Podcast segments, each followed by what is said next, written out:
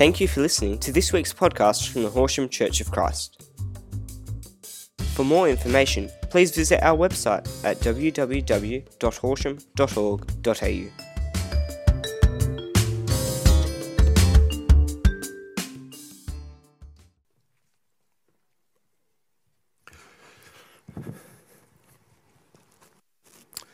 Thank you, team. Uh, morning, everyone. Great to have you all here this morning. Um, we trust that whether you're regular or you're uh, visiting with us or you're exploring who Jesus is, exploring the church, reconnecting with the church, we trust that you've already been encouraged and uh, look forward to what we might learn together today. We're going to be reading from uh, 1 Timothy chapter 1 towards the end of the scriptures. Uh, if you've got your Bibles or YouVersion there, uh, and for 2 Timothy uh, chapter 3 as well, and then into um, oh, chapter 2, 2 Timothy as well. So uh, moving through 1st and 2 Timothy, just a few verses in each. Love you to connect. It'll be up on the screen as well. Uh, but uh, opportunities to write notes, take notes, study with Life Group, do your own uh, reading and asking questions throughout the week as well. If you're part of River Kids, uh, those in our blue and green vests are ready to host you, ready to care for you, ready to inspire you. Those in preschool and up to grade five, you can go out uh, to be inspired. Preschool is getting the taste for it for next year and readiness for school so that you can connect and engage and learn the things of Jesus. Why don't we celebrate our leaders, celebrate our children, our families as they head out?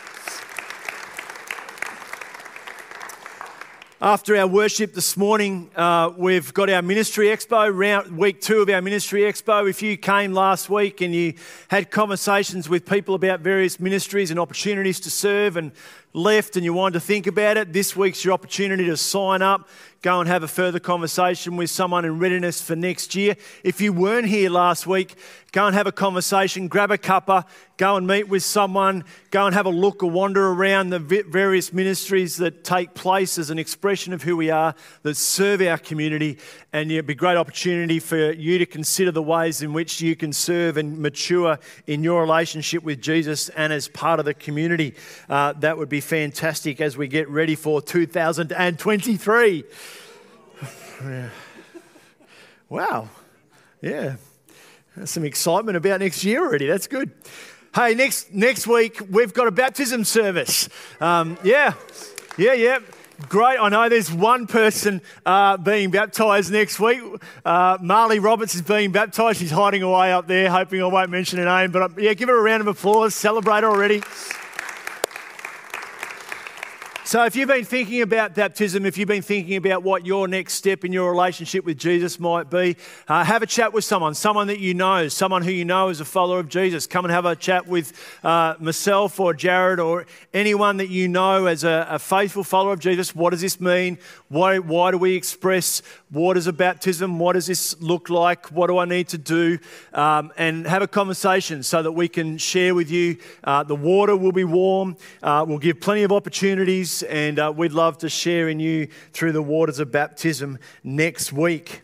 I'm going to start reading uh, from 1 Timothy chapter 1.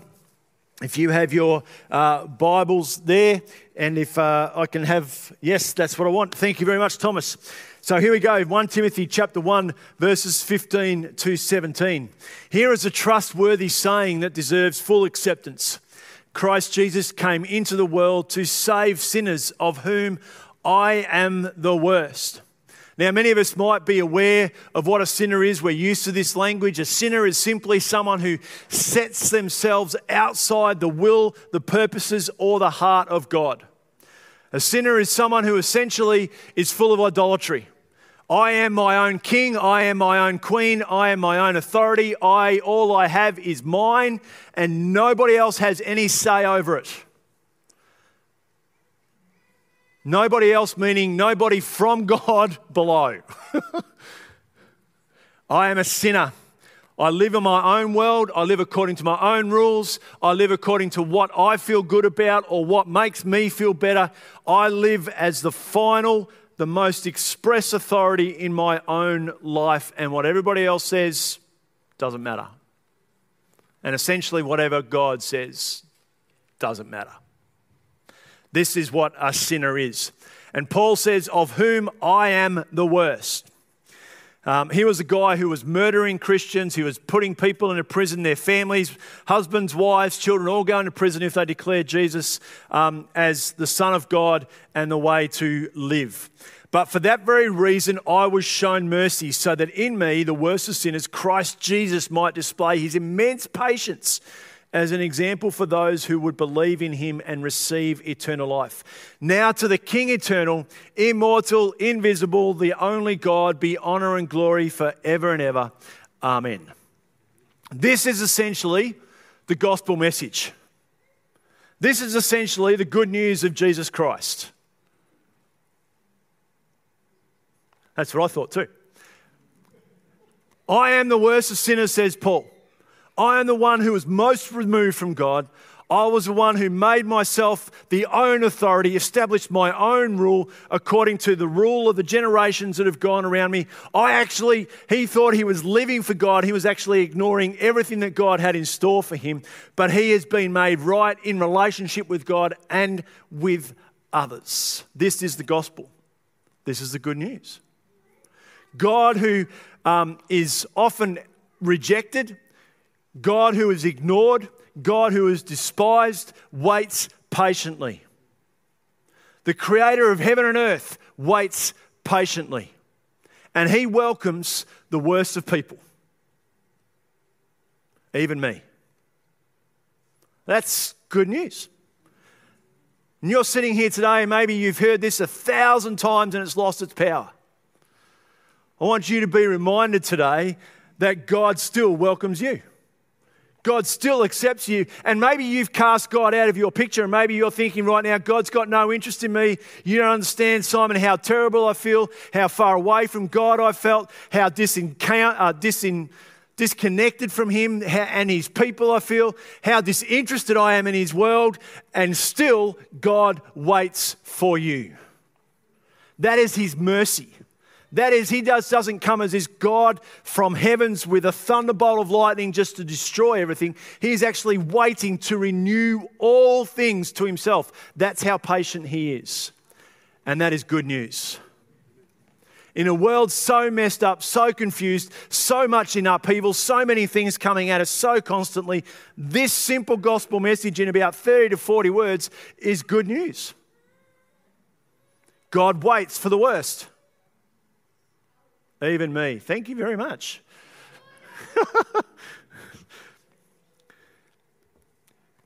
and I think this is a this I love these words. Now to the King eternal, immortal, invisible, the only God be honor and glory forever and ever. Understand this as much as we can understand it in our small, puny human mindset.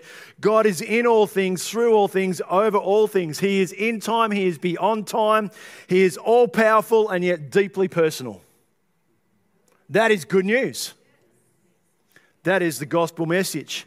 He sees all our junk and still he waits for us to say yes to him. Regardless of what we are doing, the very minute before we say yes, we could do the worst of crimes, the worst of activities, cast God out, reject him. And at that moment that we say yes to him, he receives us. And he says, Welcome, child you're home.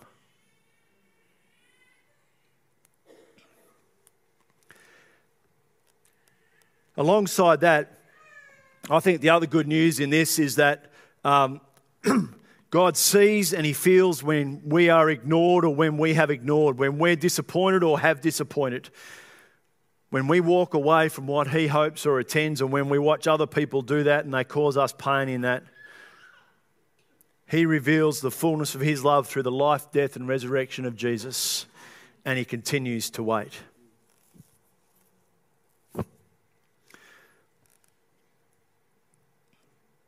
His table is always open, and we are welcome. This is the gift of grace. That is, this is the gift that we don't deserve. Not one of us. Not one of us. And his mercy is that he doesn't just destroy the world, wipe his hands with it. His mercy actually says, actually, I am involved in the world, I am participating in your world. You know your mess? I'm there. You know the mess that others have created around you? I'm there. You know when you grieve? I'm there. You know when you feel hurt and despairing what other people have done against you? I am there. Hard to wrap your head around, isn't it? And yet, this is the invitation not just to wrap our heads, but our hearts and our very lives to respond to it. This, of course, demands a response. Paul goes on to uh, Timothy in 2 Timothy chapter 2, verses 1 to 2. You then, my son, remember this is a spiritual relationship. Uh, Paul from Timothy, uh, Paul to Timothy, passing it on. This deep, intimate connection that Paul, um, who was Saul, destroying the church, becomes one of the great church planners, the great gospel good news proclaimer. He passes the news on to uh, one who has, he has mentored, and he says, You then, my son, be strong in the grace that is in Christ Jesus. Be strong. I want to put it to us like this today. Whether you're a regular, whether you've been faithful in following Jesus, whether you're on fire, whether you're worn out, fried, worn out, emotionally cactus, whatever you want to say, I want it, this is how I want to say it to us today. Stay the course.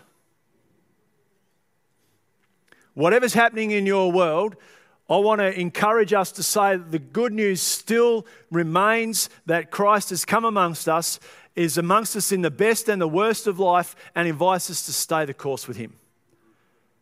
Because there is something greater yet to come out of your life.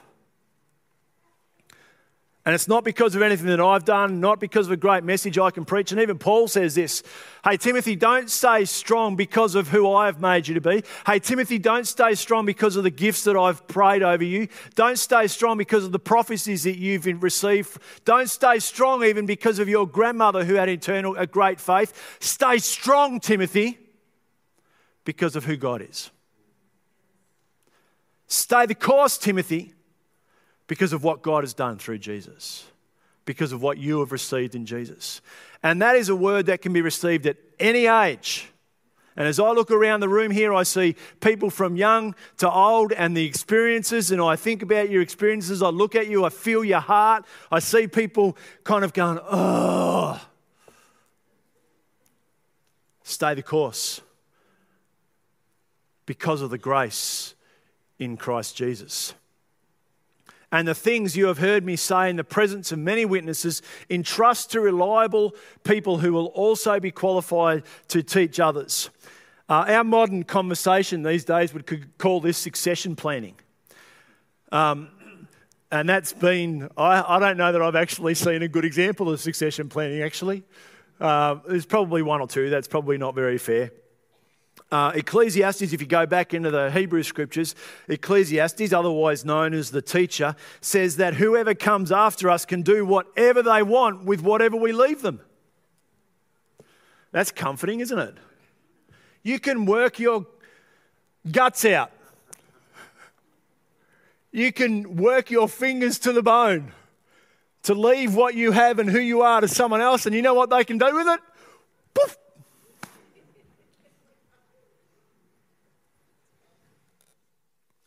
Paul reminds the Timothy the burden of teaching, the responsibility that comes with shepherding and leading a community of faith.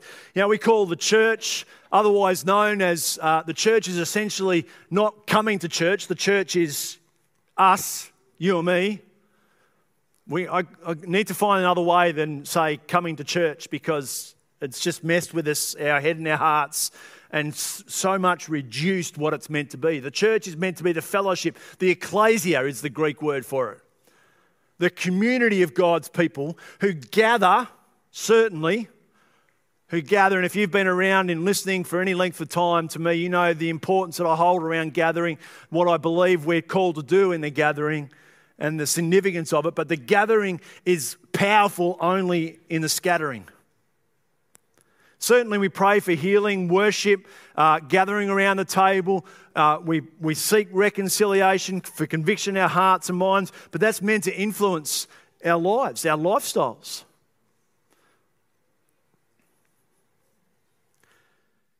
Um, and so, other language is uh, the body. The church is known as the body of Christ. We're meant to be intimately woven together and held together with a common purpose and in unity. Not all just shooting off doing our own thing. We're otherwise known as the family. Sounds, oh, what's, oh, oh anyway. Sounds like some crime movie, doesn't it? It was right, um, the family. Um, I've got to stop sharing you the thoughts in my head. Um, the scriptures talk about us as the family. Man, families are messy, aren't they? They're meant to be. Well, maybe they're not meant to be, but they are. But the, we're called the body, the family, the church, the ecclesia, the fellowship, the gathering, the scattered people of God, where Christ is the head and he appoints people, gives people, leaders given responsibility to shepherd, encourage, correct, equip, and teach. Keep going, Paul says to Timothy, and to every person who holds the gospel message and pass the message on to those who are going to be reliable with it and train people to teach. But not everyone will be equipped to teach. We're all called to communicate the good news of Jesus Christ. If we confess that Jesus is Lord and seek to walk in his ways, we are called to express that with others. But we're not all given the responsibility or the qualification to teach others.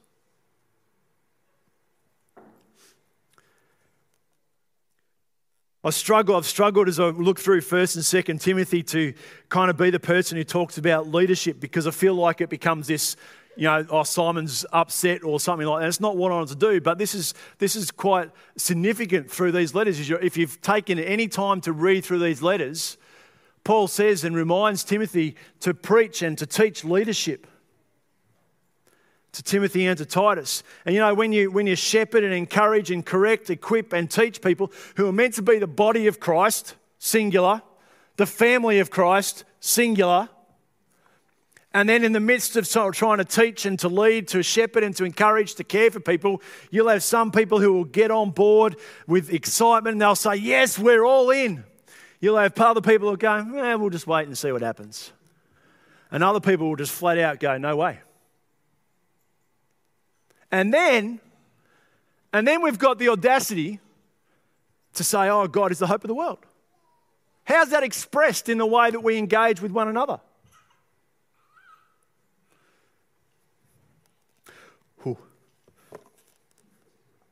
The atmosphere just got a little bit heavy, didn't it? See, Paul knew this in his own ministry, and this is a reality. He knew people ignoring or deserting him despite his faithfulness. Despite the fact that Paul had loved them, mentored them, shared with them the good news, despite that Paul had cared for them and provided for them, gone out of his way for them, there were people as soon as Paul got into prison or found his way into having to defend himself through the Roman courts, people wiped him off. Those he once considered friends. And it's often the way it is.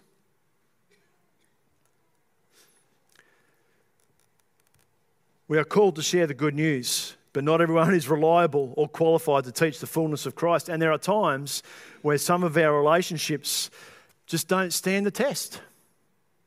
Sadly. Sometimes it's our fault, sometimes it's my fault, sometimes your fault. We've got our own responsibility for that. Take responsibility for that. See, to walk in the grace of God to be strong in the grace of Christ, it does require a response, a willingness to participate, a willingness to stay the course through hardship, through disappointment, through frustration, through loss. Because that is where we are refined, that is where we mature. You know, more and more over the last few years, I've been hearing um, people say, Oh, God must be in it because everything's falling into place. Have you heard people say that? Maybe you've said that. I'm so, I don't see any good news in that whatsoever. Do you know why? Because God has become our Santa Claus. We put our list before God. This is what I need. And I'm not like we can pray that we, you know, I'm not disputing that we can pray for those things, but I cannot find one biblical story of all those that we would call heroes where everything has lined up in such a way where it's all gone perfectly, where everything that they wanted all just fitted neatly into place sequentially, and that's where God was. And yet, somehow, for us in this modern age, in our day and age, we've reduced God to saying, Well, I know God is there because I wanted A, and that got me to B, which got me to C, which got me to the end result. You know what the end result is meant to be, ladies and gentlemen?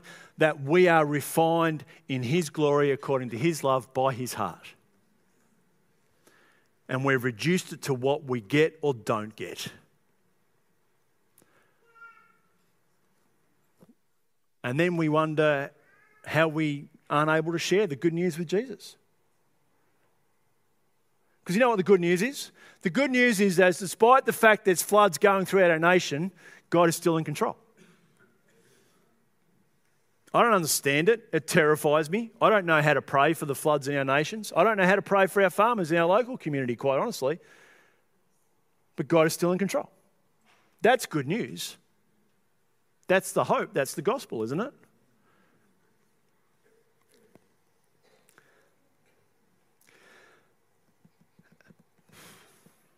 And then Paul uses this imagery that's often used throughout Scripture um, to show the discipline required to walk with Jesus. So there's an ongoing imitation. He says, Join with me. now, if you've never heard this message before, uh, just prepare yourself a little bit. Join with me in suffering like a good soldier of Christ Jesus. No one serving as a soldier gets entangled in civilian affairs, but rather tries to please his commanding officer. Similarly, anyone who competes as an athlete does not receive the victor's crown except by competing according to the rules. The hardworking farmer should be the first to receive a share of the crops. Now, I love this verse. Reflect on what I'm saying, for the Lord will give you insight into all this. I don't need to explain this to you, Timothy you take it to God. You've got enough in your arsenal, Timothy. But just in case we haven't, just in case we're not clear, once we enter into this grace that we have received, we are invited to participate as a soldier who is under authority. Let me ask you today, regardless of your faith journey, regardless of where you are right now, who is your final authority in your life? And what does that final authority, who does that final authority, what is that final authority asking of you, demanding of you? Can you imagine a soldier sitting in the barracks waiting for the command to come? And he goes, or she goes, nah. Too hard. Not giving that up. Not doing that.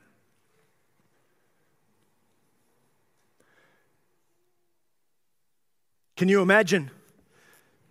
Or can you, uh, you were invited to participate as athletes. Athletes who abide by the rules and look, you know, it's hard to know what the rules are. Well, the rules are we follow God, we pursue His heart, we seek His kingdom, we give our very lives for His glory, regardless of the cost. And we do the hard work even when no one is watching.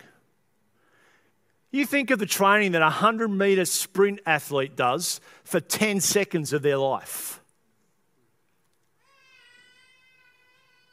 What training do you require to get back into to get aligned with the heart and the purposes again of Jesus? Is it reading scripture? Is it committing to worship? Is it following up a conversation? Is it serving? Is it forgiving someone? Is it being forgiven? Is it receiving forgiveness? Is it accepting that you can't change whatever the outcome was? What's the training that is required of us to pursue the heart of Father? Or a farmer? Who'd be a farmer? I mean, I was hoping I could wipe this verse out, quite honestly. But we can't, can we?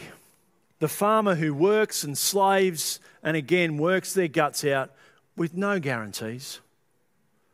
Where things can look great and all of a sudden they're not.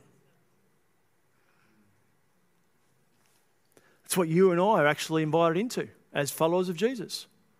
If we make this commitment to follow Jesus and walk in the grace of Jesus, we are required to come under his authority, continue training, and continue to do the gut wrenching, heartbreaking, back-breaking work with no guarantees of the outcomes, except that one day we will stand in glory with Jesus.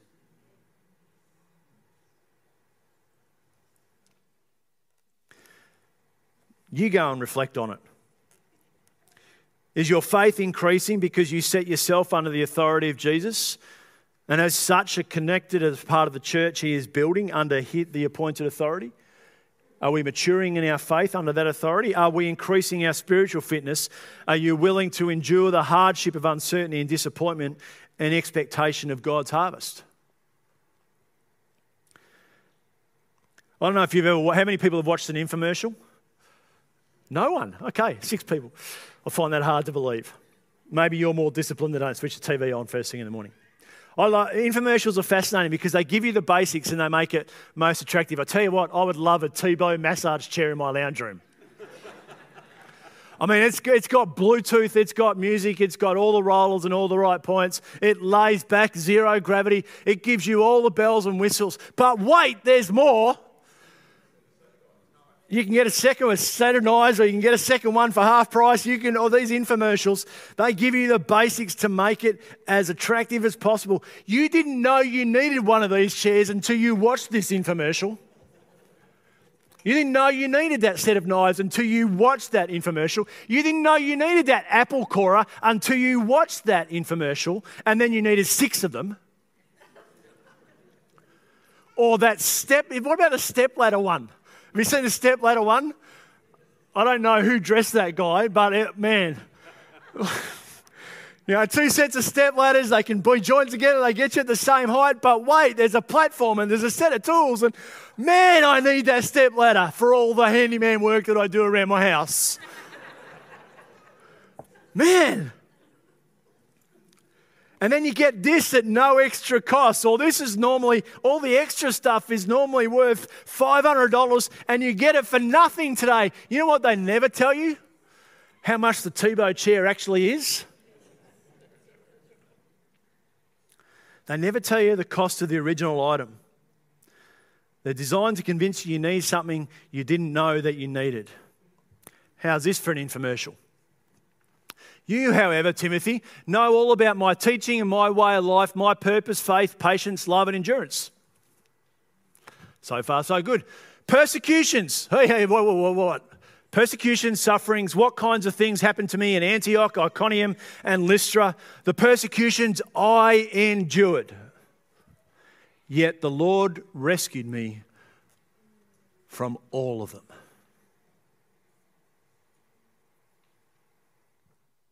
Would you sign up to this?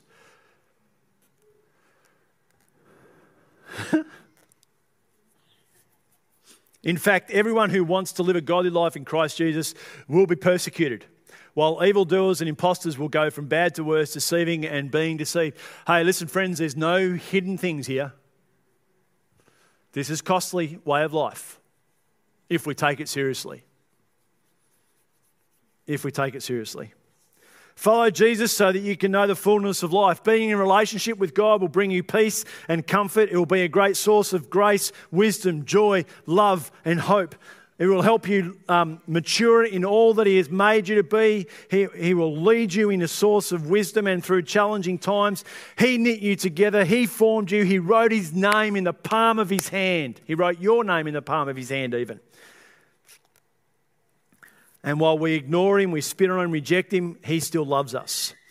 While we remain disobedient, while we make a mockery of the church and his church, while we walk away when something doesn't suit us, while we build our own kingdom, get comfortable in achieving our own goals, withhold being generous, and still God waits for you and me.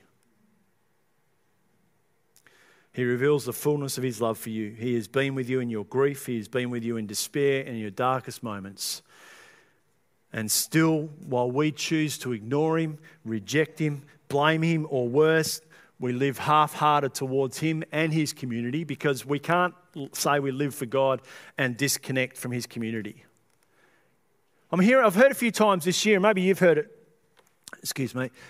Maybe you've heard it too.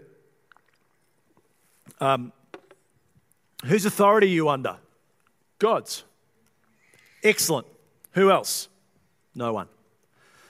It's not how it works, ladies and gentlemen. We are under authority. I am under human authority. I'm under God's authority, but I am under human authority. We all are. Whether we like it or not. We can't just go and do what we want because, well, I'm under God's authority and hang the rest of his community. It's not how it works. It's not the life giving witness that God planned for his church. We can't live half hearted. And still, in the midst of all our challenges, in all the midst of our heartache, in all the midst of our disappointment, and the things we've done that sets ourselves apart from God, in His mercy and love, He waits for us, waits for you, waits for me to say yes for the first time or again, to say yes. I'll be all in. It doesn't matter how many times, He'll wait for you to say yes. And but wait, there is more. You will suffer because of Him. Friends and family might mock you, they might laugh at you, they might even reject you.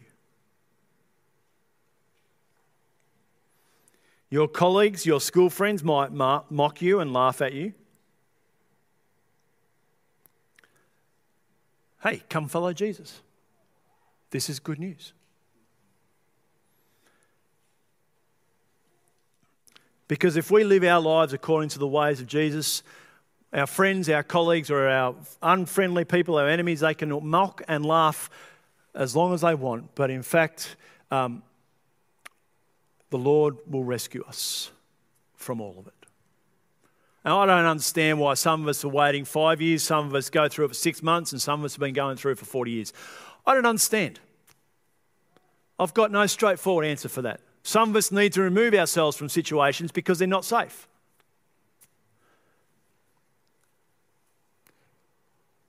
God rescues us. And here's the cost it's already been paid.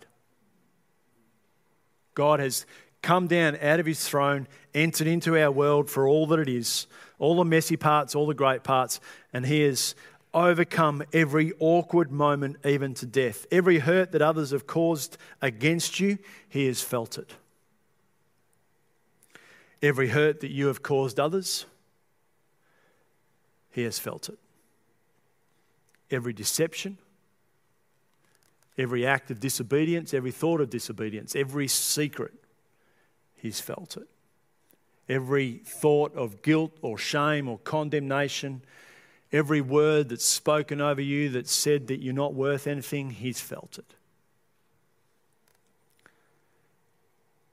And I know this because he has been ripped open.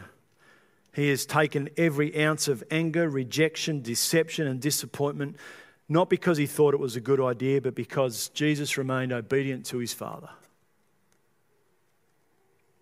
So that we might know the resurrection in forgiveness, restoration, and renewal. And Paul's message to Timothy is the same message for us today stay the course not out of obligation, but in love and in hope and in joy and with purpose. I really believe that the church is again poised to be a beacon of hope,